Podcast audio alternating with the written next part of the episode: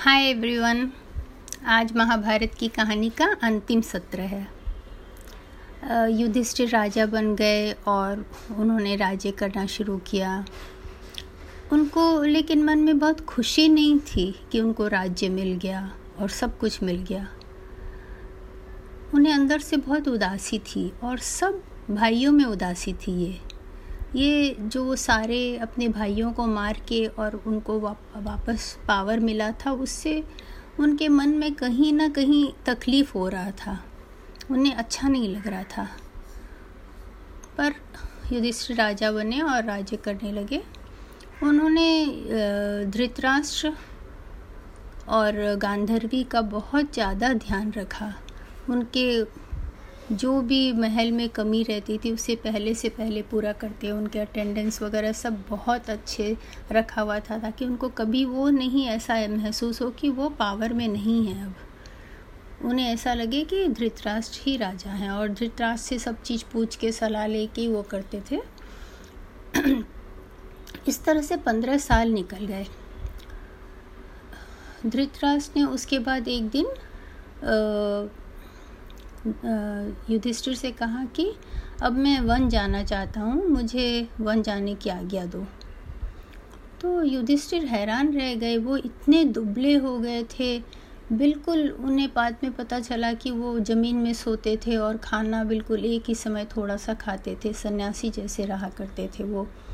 वो अब तपस्या करना चाहते थे और अब वो घर में रहना नहीं चाहते थे, उन्हें विराग पैदा हो गया था। उन्हें अपने बच्चों की मृत्यु का दुख भुला नहीं पाया था। तो वो धृतरा युधिष्ठिर ये सुनकर बहुत दुखी हुए और ये देख कर कि वो कितने दुबले हो गए हैं और कितने कमज़ोर हो गए हैं, जबकि ऐसा कहा जाता है कि धृतराष्ट्र में इतनी ताकत थी जैसे कोई एक हाथी में ताकत हो।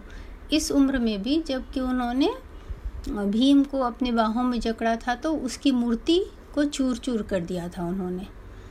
और अभी वो इतने निढाल से बैठे हुए थे गांधर्वी के सहारा में। तो वो उन्हें बहुत दुख हुआ। उन्होंने कहा, ये राज्य किस काम का है? धृतराष्ट्र कह युधिष्ठिर कहने लगे। अगर मैं आपका ध्यान नहीं रख सकूँ, आप और गांधर्वी हमारे मम्मी पापा जैसे हैं। मैंने कभी आप लोगों में कोई भेदभाव भेदभाव नहीं किया। आप कैसे जा सकते हैं हमें छोड़ के? अगर आप जाएँगे तो हम भी जाएँगे। आप ही राजा रहो, मैं चला जाता हूँ, मुझे आप मत जाओ, ऐसा मत करो। और वो बहुत दुखी होने लगे, युधिष्ठिर। लेकिन इतने में धृतराष्ट्र बेहोश से हो गए थे तो उन्होंने पानी का छीटा उनके मुँह में दिया और उनका गाल सहलाने लगे। धृतराष्ट्र को बहुत अच्छा लगा युधिष्ठिर का वो अपनापन का स्पर्श। उन्होंने कहा, मैं बहुत खुश हूँ, आप हमें बहुत प्यार करते हो, पर अब मेरा यहाँ मन नहीं लगता है। अब मुझे जंगल जाना ही होगा, मुझे अपने तपस्या करनी ही होगी। पर युधिष्ठिर नहीं तैयार थे उन्हें जाने देने, और वो ज़िद करने लगे कि वहाँ पर संजय थे और वहाँ पे विदुर थे, उनसे कहने लगे कि आप इनको समझाइए। कि इन्हें जंगल नहीं जाना चाहिए। इतने में व्यास आए और व्यास ने कहा कि अगर अभी ये जानना चाहते हैं तो इन्हों जाने दो, क्योंकि इन्होंने बहुत समय निकाल दिया यहाँ, पर अब इनका रहने की इच्छा नहीं है तो इन्हें रोकना गलत है। तब फिर युधिष्ठिर ने कहा, ठीक है, अगर आप ऐसा कहते हैं तो। और व्यास मुनि चले गए फिर। युधिष्ठिर जो हैं, वो वहाँ छोड़ने तक, जंगल तक के किनारे तक उन्हें अपने पाप आए तो धृतराष्ट्र और गांधारी और साथ में कुंती भी जा रही थी। तो उन्हें लगा कि कुंती उन दोनों को छोड़ के और फिर आ जाएँगे उनके साथ। लेकिन ऐसा नहीं हुआ। कुंती उनके संग जाने लगी। तो वो बिल्कुल हक्के बक्के रह गए। उन्होंने कहा कि कुंती ने कि, नहीं, मैं तो अब अपने पति से मिलना चाहती हूँ। मैं भी संन्यास में जाऊँगी इनके साथ और वन में और मैं गांधारी का देखभाल भी करूँगी। युधिष्ठिर बिल्कुल मुँह कवाक रह गए कि ये क्या हो रहा है। माँ भी चली जाएँगी। तो लेकिन गांधारी ने कहा, बिल्कुल बिना दुखी हुए आप लोग यहाँ से जाओ और हम लोग को जाने दो। तो वो लोग सब वहीं खड़े रह गए, पाँचों भाई और वो लोग चले गए। उनके साथ संजय भी गया था, जो इनका बहुत ही प्रिय मंत्री था धृतराष्ट्र का, वो उनके साथ ही था और उन लोगों की देखभाल करता था। इस तरह से तीन साल जंगल में बीत गए। तीन साल के बाद एक बार जंगल में बहुत बहुत तेज आग आग लग गई। और उसमें सब जान, जंगली जानवर इधर से उधर दौड़ के कहीं भी अपना रक्षा के लिए भागने लगे। जो छोटे छोटे तालाब थे उसके अंदर डुबकी लगाने लगे।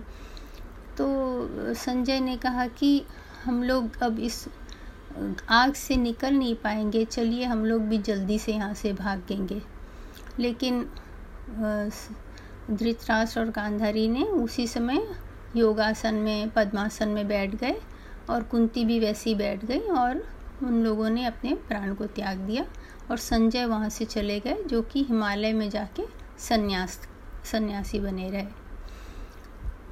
इसके बाद इन लोगों को जब युधिष्ठिर को जब ये समाचार मिला और उनके भाइयों को कि उन तीनों की मृत्यु हो गई तो इन लोगों को बहुत बहुत दुख हुआ। और उसके थोड़े दिन ही बाद जो है द्वारका से समाचार आया कि कृष्ण की मृत्यु हो गई है। तो वो उन लोगों को बिल्कुल बर्दाश्त ही नहीं हो पाया, भाई, पाँचों भाइयों को। और उन लोगों ने सोचा कि अब हमें भी जो है ये राज्य से कुछ नहीं लेना देना है और हमें भी संन्यास चले जाना चाहिए। तो फिर उन्होंने जो इसके उत्तरा की, उत्तरा के पुत्र थे प्रतीक्षित, उस, उसको उसका तिलक, तिलकाभिषेक करके उसको राजा बना के वो वहाँ से निकल गए। पाँचों भाई। और पाँचों भाई जंगल में परीक्षित परीक्षित थे अभिमन्यु के पुत्र का नाम। तो वो परीक्षित को राजा बनाकर और वो लोग भी निकल गए पाँचों। उनके साथ एक कुत्ता भी हमेशा रहता था। और जंगल में जब वो लोग रहते थे और ऊपर पहाड़ में जा रहे थे तो एक एक एक एक करके सभी की मृत्यु देखने को मिली युधिष्ठिर को। और सिर्फ़ वो कुत्ता और वो रह गए। और बाद में जब वो स्वर्ग पहुँचे तो वहाँ उनके भाई और द्रौपदी सब वहीं थे और इस तरह वहाँ जाके युधिष्ठिर को शांति मिली। इस तरह से महाभारत की कहानी खत्म होती है। बाय।